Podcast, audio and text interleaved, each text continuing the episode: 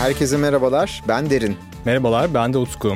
Yemek Sepeti'nin desteğiyle hayata geçirdiğimiz Aklımdaki Yarının bugünkü bölümünde sudan sonra en çok tükettiğimiz içeceği yani kahveyi konuşacağız. Öyle ki bu bölümü yapmaya başlamadan önce bu arada kahvemizi koyduk. Utku afiyet olsun. Tabii ki. Bu arada her kaydettiğimiz podcast bölümünde bir kahve koyuyoruz biliyorsun. Evet. Belki önce hani neden kahveden bahsediyoruz diye başlamak gerekiyor. Biliyorsun IPCC'nin 6. değerlendirme raporu yayınlandığında Levent Hoca ile bir canlı yayın yapmıştık. Bu canlı yayında Levent Hoca'ya melek senaryosunu sorduk. Yani işte bir buçuk dereceye gitmemek için nasıl yaşamalıyız? Aynen. Yani iklim krizinin sonuçlarını azaltmak için nasıl yaşamalıyız? En sürdürülebilir şekilde yaşamak için ne yapmalıyız diye ilk sorduğumuzda şunu demişti. Şimdi çocuklar sabah uyandınız kahve koyacaksınız koymayın. Aynen. Süt içine zaten asla koymayın O zaten diye yok. başlamıştı. Şimdi o kahveyle başlayınca e, tabii biraz da tepki de aldı. Bu arada canlı yayın sırasında altta yorumlar geldi kahvede mi içmeyeceğiz diye. Aslında biraz da bu yüzden başladık. Hani bu bölüme de bu bölümü etkilememizin sebebi de kahveyi konuşmak istedik bu anlamda. Hı hı. Ya aslında aklımdaki yarını konuştuğumuz zaman hayatımızda çok fazla böyle iklim değişikliğiyle alakalı olmadığını düşündüğümüz bir madde kahve. Değil mi? Yani hani sabahleyin kalkıyorsun kahveni koyuyorsun veya işe gittin kahveni koyuyorsun veya yolda yürürken böyle havalı havalı bardaklarda kahveni koyuyorsun. En fazla neyi düşünüyorsun abi? Kahve bardağını düşünüyorsun değil mi? Yani kahve Doğru. bardağı kartonu geri dönüştürmeyi falan ama onun içeceğini bile düşünmemiz gerektiğini ben Levent Hoca'nın söylediğiyle öğrendim. Bir de öyle bir şey ki kahve o kadar hayatımızın içinde ve o kadar yakın ki yani o kafein her yerde yani tatile gittin tatile gittiğin yerde de kahve bulabilirsin. Bir kahveye gittin mesela köy kahvesine gittin köy kahvesinde de kahve bulabilirsin. Yani farklı kahve türleri olmasına rağmen kahve hayatın çok içinde. Sabah uyanıyorsun kahve içiyorsun işteyken diyorsun hani biraz yoruldum dikkatim dağıldı bir kahve koyayım diyorsun. Ya da dışarı çıkıyorsun arkadaşlarına oturacaksın bir kafeye gidiyorsun kahve içiyorsun. Ve aslına bakarsan çok ulaşılabilir bir madde gibi geliyor değil mi? Hani çok Aynen. hayal yani sanki böyle yanındaki ağaçta bitiyor da böyle hemen alıyorum içiyorum gibi bir durum var. Zaten yanındaki ağaçta bitiyor çok güzel bir noktadan bağladın. Çünkü Levent Hoca bunu söylediği zaman direkt benim bir anıma götürdü. Tanzanya'da bir kahve yetiştiriciliği alanına gitmiştik. Böyle yani çok turistik ve böyle çok hazırlıklı alanlar oluyor ya böyle içine gidiyorsun seni gezdiriyorlar her şey böyle biraz daha rafine. Öyle bir yer değildi böyle birazcık da yani sıkı bir yerdi. İnsanların gerçekten nasıl emek verdiğini gözler önüne serilen bir yerdi. O sırada birlikte seyahat ettiğimiz bir dostumuzun tanıdığıydı zaten o sayede birazcık daha hani yerel bir üreticinin üretim yaptığı yere gitme şansı bulmuştuk. İşte telefonlar edildi falan gittik ve kahve o andan sonra benim aklımda ne kadar çok emek gerektirdiği en bilinmeyen ve en rahat tüketilen ürün olarak benim zihnime yerleşti. Eğer bunu dinlerken kahve içiyorsanız veya içtiyseniz bence yani güne bir şükranla başlamak gerekiyor. Kahvenin ekildiği ve büyüdüğü toprağa bir şükran vermek lazım. İşte kahve çekirdeklerini toplayan çiftçilere, dış kabuklarını güneşin altında böyle incecik bir tabaka olarak serip sonra her birini tek tek eliyle çıkaran emekçilere, 150 milyon kilometre öteden saldığı o ışıkla kahve çekirdeklerini kuratan güneşe birçok faktör var kahve üreticiliğinin içinde. Ve şunu da biliyoruz, kahve Türkiye'de hiç yetişmiyor. Yani Türk kahvesi diye bir şey var ama Türkiye'de kahve yetişmiyor. Aslında biraz petrol gibi yani Türkiye'de de petrolün biliyorsun %90-95'ini yurt dışından satın alıyoruz. Kahvenin %100'ünü yurt dışından alıyoruz ve dünyada da kahve petrolden sonra en çok ticareti yapılan commodity yani en çok ticareti yapılan emtia. Kahve bir kültür, 40 yıl hatırı olan bir toplumsal olgu, hasımları barıştıran da bir, bir içecek aslında. Şunu da getirdi aklıma bu Türkiye'de yetişmiyor ve aslında petrol gibi yurt dışına alıyoruz. Yani her bir kahve, içtiğimiz her bir kahve aslında yurt dışından geliyor demen. Aynen. Şunu getirdi aklıma. Bir kafe vardı, bir yemek yeri vardı İstanbul'da ve böyle her türlü ürünü yerel olarak yetiştiriyorlar ve sürdürülebilir olarak tüketmeye çalışıyorlar. Bütün menüleri de öyle. Tabii böyle biz öğlenleri giderdik oraya. Kahve servisi de var ve oraya yazmışlardı. Kahveyi henüz nasıl yerel olarak üreteceğimizi bulamadık. O yüzden kahveyi alırken isterseniz işte 1 TL daha ödeyip hani sürdürülebilirlikle ilgili bir kampanyaya katkı sunabilirsiniz diye bir ibare vardı. Oradan beri zaten hani yani kahvenin aslında yani çok bildiğimiz bir şey değil bu ama kahvenin yurt dışından geldiğini de aklımıza getirmemiz lazım. Tabii bugün konuşacağımız şey biraz da kahvenin zaten hani bu podcast serisinde de bunları konuşuyoruz. Yani yaptığımız her alışkanlığın çevreye nasıl bir etkisi var? Sürdürülebilir yaşamaya çalışıyoruz ama bu alışkanlıklardan da kaçamıyoruz. O yüzden kahve alışkanlığı sürdürülebilir mi? Bir de bir yandan iklim kriziyle ne ilgisi var şimdi bu işin? Çevre korumayla ne ilgisi var diye soruları sor sormak için aslında kaydediyoruz bu bölümü. Ya zaten merhaba ben derim merhaba ben Utku diye girince galiba iklim krizine otomatik olarak bir bağlantı oluyor en azından bazı podcast dinleyicilerinde. Abi o zaman şunu soralım. Ee, klasik bir şey vardır ya bir ürünü üretirken kaç litre su harcanıyor. Bir fincan kahvenin üretimi için ne kadar su gerektiğini biliyor musun? Yani 120 litre civarı. Biraz çıkalım az Tamam. bir şey. Ya böyle bir şey böyle 120 kalmış aklımda Ha, ama. 140'mış. 140. 140. Ama 140 litre dediğimiz zaman yani dinleyici bir insanın aklında ah evet çok fazla ama yani ne demek 140 litre? Şöyle söylersek bir litrede yaklaşık 4 bardak dersek yaklaşık 560 bardak su bir bardak kahvenin üretimi için gidiyor.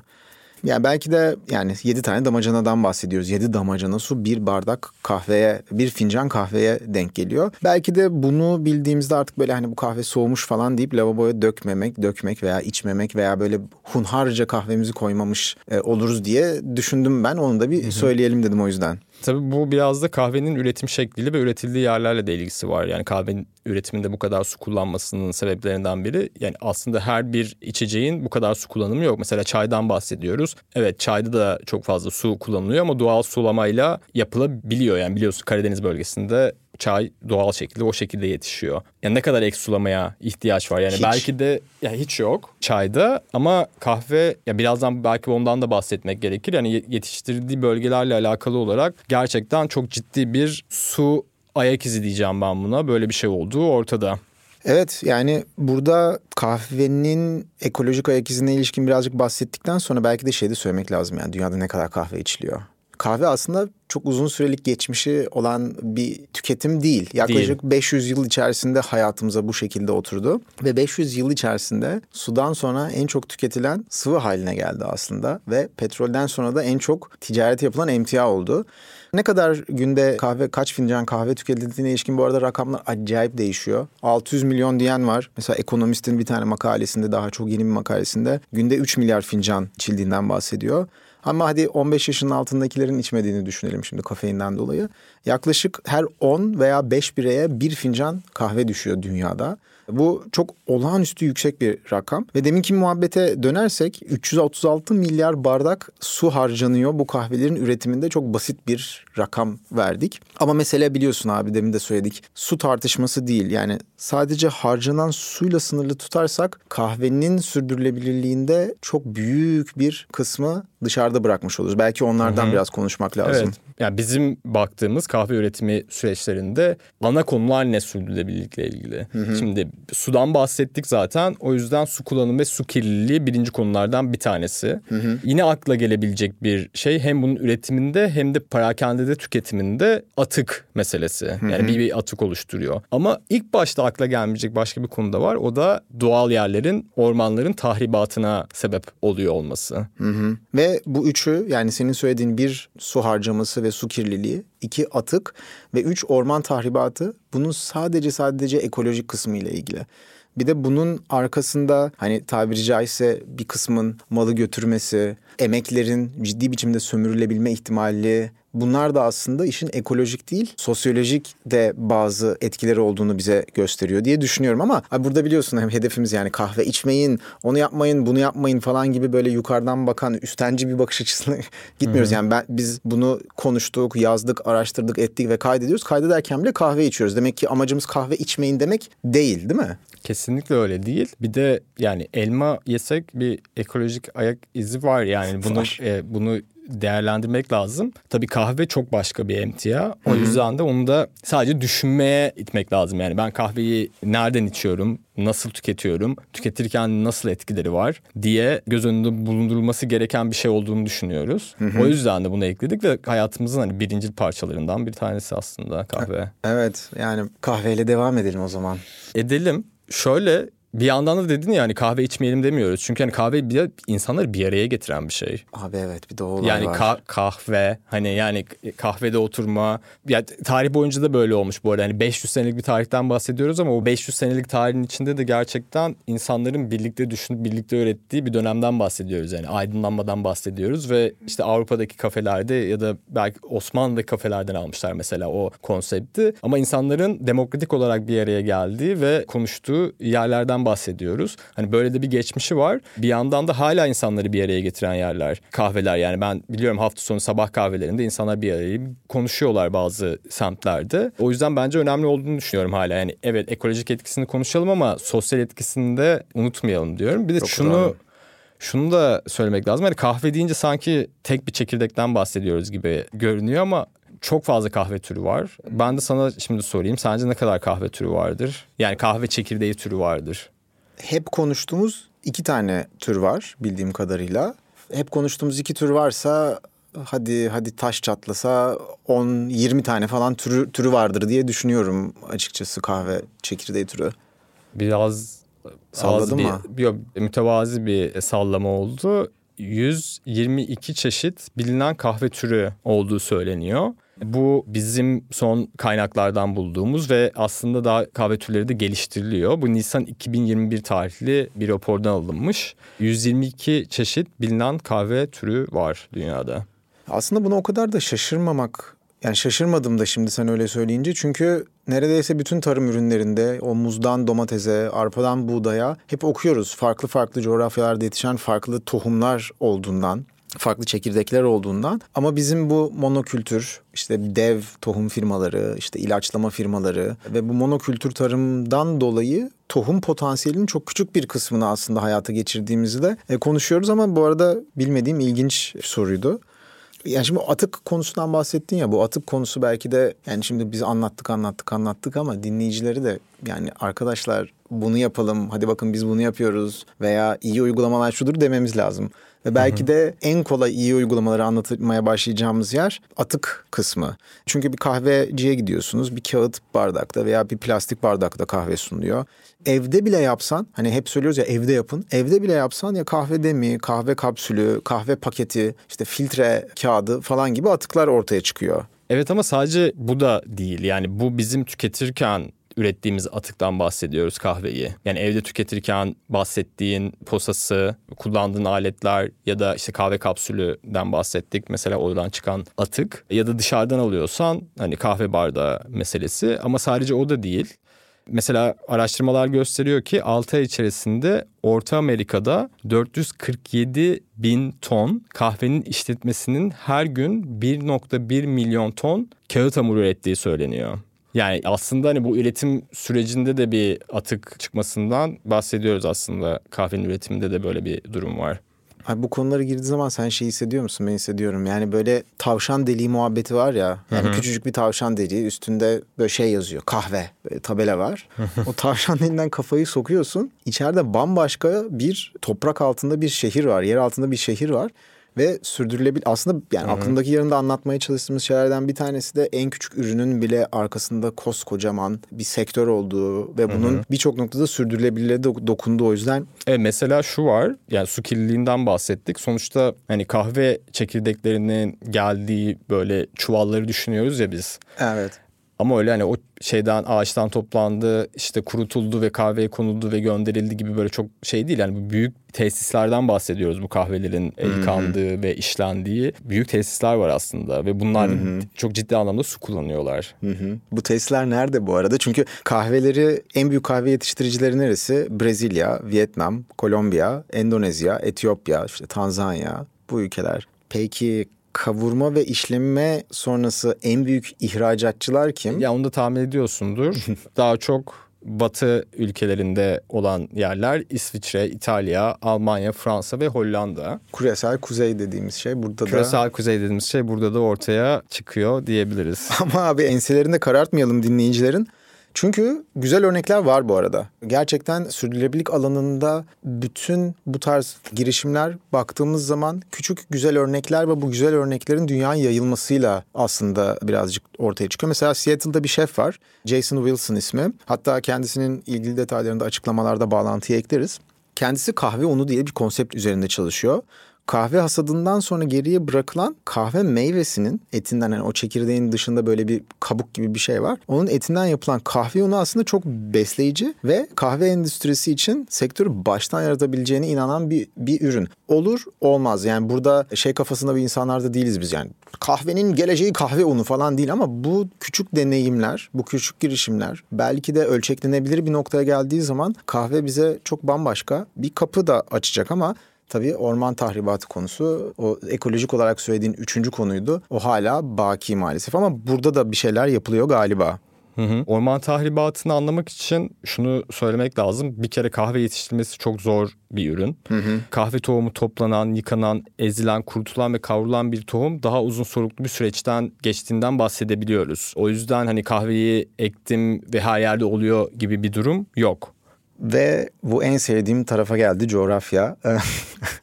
Dünyadaki kahve çekirdeklerinin neredeyse tümü Coffee Belt ismi verilen dar bir kahve kuşağında üretiliyor. Bu arada bu ortamlarda satılacak en güzel bilgi yani. Bu podcast'i dinleyenler böyle açıp telefonuna Coffee Belt, kahve kemeri diye falan yazabilir. Bunlar kuşak olarak böyle bir bölge bir bölge var. Gerçekten de kuzeydeki işte 30 paraleli, güneyde 20 paraleli falan gibi bir yerde yetişiyor. Ama bir sıkıntı var. O sıkıntı da şu. Bu kuşak iklim değişikliğine karşı en yüksek risk altında olan bölge. Bu arada Türkiye'de hemen bu kuşağın hemen kuzeyinde yer alıyor. Zaten 40-42. E, paralel kuzeyde yer alıyoruz. Bunun hemen üstünde yer alıyoruz. Çok fazla teknik detaya girmeyelim ama bu kahve kuşağı dediğimiz yer atmosferin biraz hücresel olarak yapılanmasından kaynaklanıyor. Ve bu ilk hücre olan Hadley hücresi iklim değişikliğine karşı en yüksek riski içeren bölge. Zaten kahve üreticilerinin yaşadıkları sıkıntılara bakarsak son 10 yılda hepsi de iklim değişikliği gerçekliğiyle maalesef bayağı yüz yüze gelmiş ve bunun sıkıntılarını yaşayan insanlar. Belki birazcık da onlardan da bahsetmek iyi olur. Evet ya bu arada şunu da söylemek lazım. Hani bu orman tahribatıyla biraz ben birleştirmek istiyorum bu dediğin Aa, şeyi. Lütfen. Çünkü aslında böyle bir alandan bir beltten bahsediyoruz ve buraya çok fazla güneş geliyor. Hı hı. Ve bu güneş gelen alanlardaki yerleri arttırabilmek için bu arada bu soyada da oluyor mesela. Soyanın yetiştiği yerlerde de oluyor. Bununla ilgili de çok büyük tartışma var kahve yetiştirebilmek için ormanlık alanları ve diğer belki iyi tarım yapılabilecek alanların tahrip edilmesi gibi bir durum söz konusu. Aslında bu or, yani kahve kahve üretiminin hmm. orman tahribatına sebep olmasının sebebi güneşi görsün diye. Güneşi gör, gören yerlerde daha çok alan açabilmek. Yani mesela Orta Amerika'da yaklaşık 4 milyon metrekare ormanın yok edilmesine sebep olmuş. Sırf kahve üretiminden bahsediyoruz. İnanılmaz. Bu, bu shade grown coffee yani gölgede yetişen kahvenin aslında daha çevreci ve doğa dostu olmasının sebebi galiba bu. Yani şu anda birazcık daha iyi benim de aklıma yattı. Belki de sürdürülebilir bir kahve var mı? Yani sürdürülebilir kahvenin hikayesi nedir? E, böyle sona doğru yaklaşırken de ondan da bahsetmek iyi mi olur acaba diye de düşündüm. Şimdiye kadar çevresel etkilerini konuştuk ama sürdürülebilirlik her zaman çevreden daha büyük. Bunu hep söylüyoruz. Yani yoksulluğun giderilmesi, sudaki yaşam, biyoçeşitlilik, adaletli bir kazanç, sürdürülebilir kalkınma bunların hepsi sürdürülebilirliğin içerisinde ve adil çalışma şartlarında yetişen kahve tohumları da sürdürülebilirliğin sosyal taraflarına aslında çok dokunuyor. Ekolojik tarafta yapılan çalışmalardan biraz bahsettik. Jason Wilson'ın işte örneğini verdik. Sonrasında bu gölgede yetişen kahve hatta kuş dostu kahve falan da diyorlar ona o kuşların oradaki ekosistemde hala yaşayabilmesinden dolayı ama bu Coffee Belt'te yaşayan kişilerin ve yetiştiricilerin de baktığın zaman en önemli kaynaklarından bir tanesi istihdam kaynaklarından ve gelir kaynaklarından bir tanesi de kahve. Bu ülkelere baktığımız zaman bu ülkelerin en büyük ihracat kalemleri içerisinde kahve var. İşte bazılarında turizm var eğer şanslıysa. Bazılarında şeker var ama kahve her zaman önemli bir ekonomik de değer. Hani bunu hep konuşuyoruz ya. Tamam abi kömürden çıkalım. Hı-hı. Ama o kömür yani hayatını kömürle geçinen Hı-hı. insanlar var. Oradaki adaleti ne yapacağız diye. Biz tabii ki de kahveden çıkalım demiyoruz ama kahvede adil şartlarda yani yetiştiricinin adil biçimde kazanmadığı bir dünyadayız maalesef. Yani şöyle bir dünya mümkün değil değil mi? Bir anda Birleşmiş Milletler bir karar alıyor ve kahve ticareti ve üretimi yasak. Hani bu zaten istediğimiz bir şey İstediğimiz değil. Bir şey değil evet. Bir de hani bu bunun olması sadece insanların kahve içmeme ya bu arada isyan çıkabilir o ayrı Çıkar. her yerde. Hı-hı. Hani kahve içmeyen insanların sabah uya- uyanamamasından dolayı ama bunun tek sonucu insanların kahveye ulaşamaması değil. Aynı Hı-hı. zamanda o coğrafyalarda ki bu coğrafyalar dediğimiz gibi küresel kuzeyde değil küresel güneyde yer alıyor. Hı hı. O coğrafyalardaki insanların şu andaki geçim kaynaklarına ulaşamaması anlamına geliyor. O yüzden dedik ya başta kahve içiyoruz her sabah içiyoruz. Hı hı. Hayatımızın bir parçası. Bunu içerken sürdürülebilirliği düşünürken ne yapabiliriz? İlk aklıma gelen şey aslında fair trade yani adil ticaretle üretilmiş kahveleri tercih etmek. Kesinlikle. Bu arada fair trade'in ne olduğunu da yani adil ticaretin ne anlama geldiğini de çünkü kime göre neye göre adil diye de bir konsept var. Onun ne anlama geldiğini de birazcık öğrendik bu bir sertifika programına yazılıyorsun gibi bir durum var ve burada yani pazarda minimum bir fiyat belirleniyor ve üreticinin böylece daha adil bir fiyat alması sağlanıyor. Bu fair trade bütün sorunları çözen mükemmel ütopik bir çözüm değil. Ama en azından daha iyi. En azından fair trade sertifikalı bir ürünü aldığın zaman kahve noktasında şunu biliyorsun. Üretici en azından adil olarak minimum bir ücreti orada kazandı. Tabii ki de bu minimum ücret adil midir, değil midir, diğerleri ne kadar kazanıyor bunların hepsi tartışma konusu ve tekrar söylemek gerekiyor ki bu mükemmel bir çözüm değil. Ama kötünün iyisi diyelim ve iyiye doğru gidişte bu atılan bir adım. Bu şekilde başlamamız lazım. Daha sonrasında belki de tüketiciler olarak en kolay müdahale edebileceğimiz kısım abi biliyorsun atık. Atığı nasıl çözebilirsin? Mesela sen kahveyi nasıl içiyorsun? Aslında ben senin kahveyi nasıl içtiğini çok iyi biliyorum çünkü ev hediyesi olarak kahve üretme makinesi almıştım.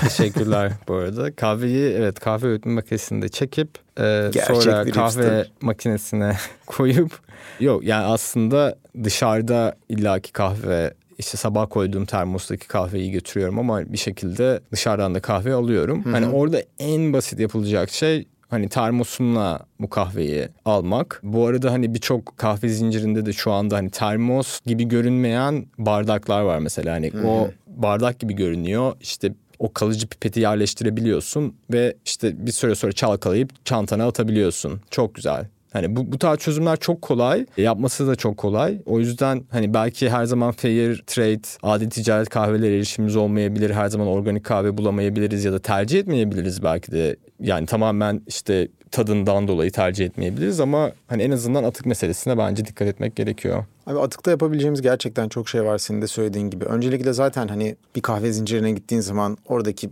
bardağı artık bir kullanmayalım. Yani yanımızda bir termos taşımak daha kolay bence. Artı artık kahve zincirleri yavaş yavaş oradaki bardağı kullanmazsan kendi termosunu götürürsen küçük de olsa bir indirim yapıyor ama bunu bir yıla yaydığın zaman zaten kâra da geçiyorsun. Evdeysen kahvede yapabileceğin çok fazla atı azaltabileceğin şey var işte kağıt Hı-hı. filtre kullanmak yerine kumaş filtre kullanmak gibi. Artı senin de söylediğin gibi artık bazı belediyeler bu atıkları kahvecilerden toplayabiliyor. O yüzden sen de gidip mahallendeki kahveciye kahve postalarını bırakabiliyorsun ki gerçekten evde de yapsan birçok kahveci bunu alıyor. Gidip birazcık sohbet etmek, biraz sosyalleşmek lazım. O sosyalleşmelerde de sürdürülebilirliğe ilişkin çok şey öğreniyorsun. Belki bizim burada söylemediğimiz bazı şeyleri mahallendeki kahveci de söyleyebiliyor. Ve tabii ki de satın alma tarafında işte fair trade ve organik üretim sertifikaları ürünleri de tercih edebiliyorsun. Aslında burada yapabileceğin çok fazla şey var yani kahve tarafında bu şekilde bakınca.